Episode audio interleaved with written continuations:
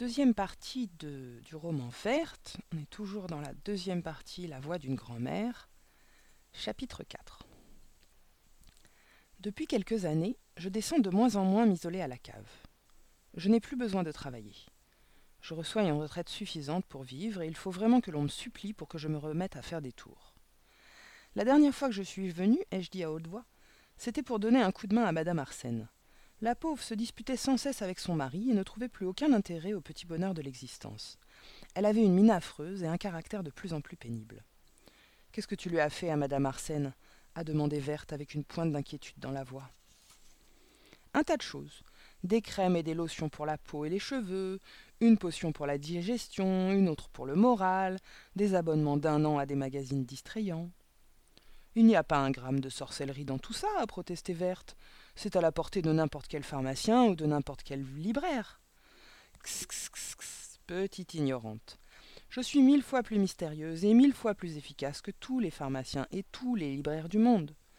En prime, j'ai envoyé quelques sorts désopilants sur sa maison, si bien que sa vie est devenue pendant quelques semaines une suite ininterrompue de joyeuses surprises. Musique brésilienne au réveil, envol d'oiseaux multicolores sous ses fenêtres, escorte d'admirateurs devant sa porte, frigo fournisseur de menus diététiques et tutti quanti.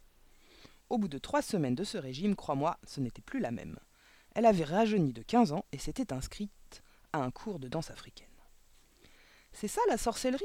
Je croyais que ça ne servait qu'à empoisonner le chien des voisins. Tu vois bien que tu n'y connais rien. Je savais bien que tu te faisais des idées fausses. Pas si fausses que ça. Maman passe son temps à fabriquer des mixtures pour enquiquiner les voisins. C'est ce qu'elle veut bien te laisser voir. Qu'est-ce qui te dit qu'elle ne fait pas autre chose, hein? Et d'autre part, avec tout le respect que je dois à ta mère, je remarque qu'elle n'a pas une activité très intéressante, ni très variée. Elle n'est pas au meilleur de sa forme depuis quelques mois.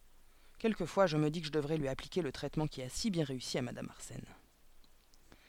Nous avons descendu les marches de pierre qui mènent à la cave. Autour de nous, dans la pénombre, se dessinaient les tables de travail surmontées par les étagères. Au centre de la pièce, suspendu au-dessus d'un petit feu ouvert, trônaient mes cornues. Veux-tu les veux-tu allumer? L'interrupteur est à côté du téléphone, sur ta droite en entrant. L'ampoule a un peu grésillé, mais elle a tenu bon. J'ai jeté un regard satisfait autour de moi. Mis à part un fin tapis de poussière poisseuse, mon atelier avait fort bonne allure. Je ne suis pas de celle qui laisse derrière elle un ignoble désordre, et j'ai toujours pris bien soin de mon lieu de travail.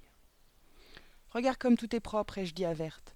Je répétais toujours à ta mère que, son atelier devait demeurer aussi net que le bureau d'une secrétaire. Ah, a répondu Verte. Elle dit rien. Je me suis alors tourné vers elle et j'ai constaté qu'elle regardait mon bon vieil atelier avec des yeux exorbités. Qu'est-ce que c'est que ça? A-t-elle fini par demander d'un ton accusateur en tendant le doigt vers un mur.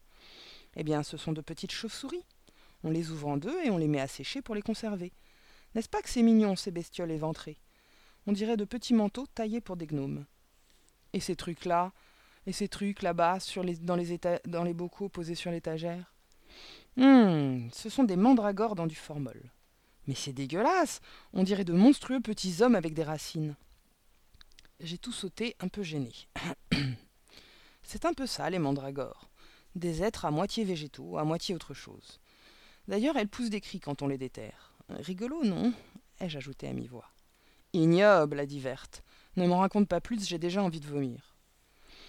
Je n'avais pas l'intention de m'étendre plus longtemps sur les mandragores. C'est un sujet pénible. Les mandragores naturels poussent au pied des gibets et des arbres, aux branches desquels se balancent des pendus. Pour quelqu'un qui n'est pas habitué, je conçois que c'est un peu révoltant. Pourtant, il n'y a pas de quoi se monter la tête. On trouve aujourd'hui des mandragores de culture, élevés sous serre en Hollande, et même des substituts synthétiques. Mais ma petite fille n'était pas d'humeur à écouter des arguments raisonnables. J'ai compris qu'il valait mieux que je me taise. Je me sentais de plus en plus piteuse. Je me demandais si cette visite d'atelier était vraiment une bonne idée. Le regard de Verte allait des bocaux d'insectes aux bocaux de serpents. Il s'arrêtait par instants au schéma de corps déformés affichés sur les murs. Il se heurtait aux griffes d'ours desséchés et aux pattes d'oiseaux suspendus par ordre de taille. Heureusement que j'avais abandonné mes élevages.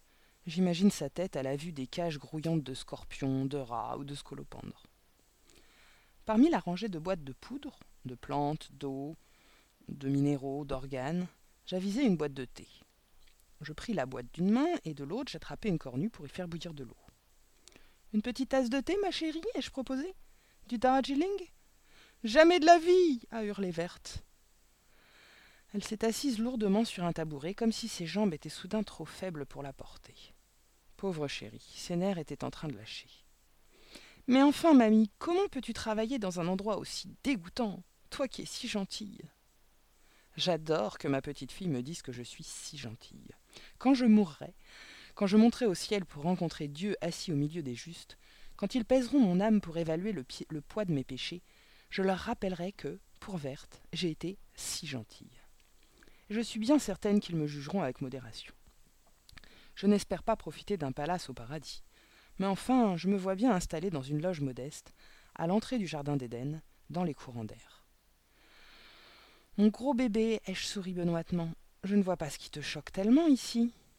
Comment Tu ne vois pas Mais regarde On dirait que tu as fait exprès de rassembler ici tout ce qui existe de plus répugnant et de plus morbide au monde. Qu'est-ce que tu peux faire avec ça? Un tas de tours formidables, crois-moi. Mais quoi de beau, quoi de bon, quoi d'heureux pour les gens La pauvre gamine. Décidément, elle était bien jeune. Il fallait que je lui montre que les choses ne sont pas toujours aussi simples qu'elles paraissent, et que de l'ombre peut naître la lumière. Tiens-toi tranquille cinq minutes sur ton tabouret, et je vais te montrer ce qu'une bonne sorcière peut faire avec des horreurs séchées ou conservées dans un bocal. Ensuite seulement, tu me jugeras. Je voulais faire séduisant, simple spectaculaire j'ai choisi le tour de l'ombre bleue.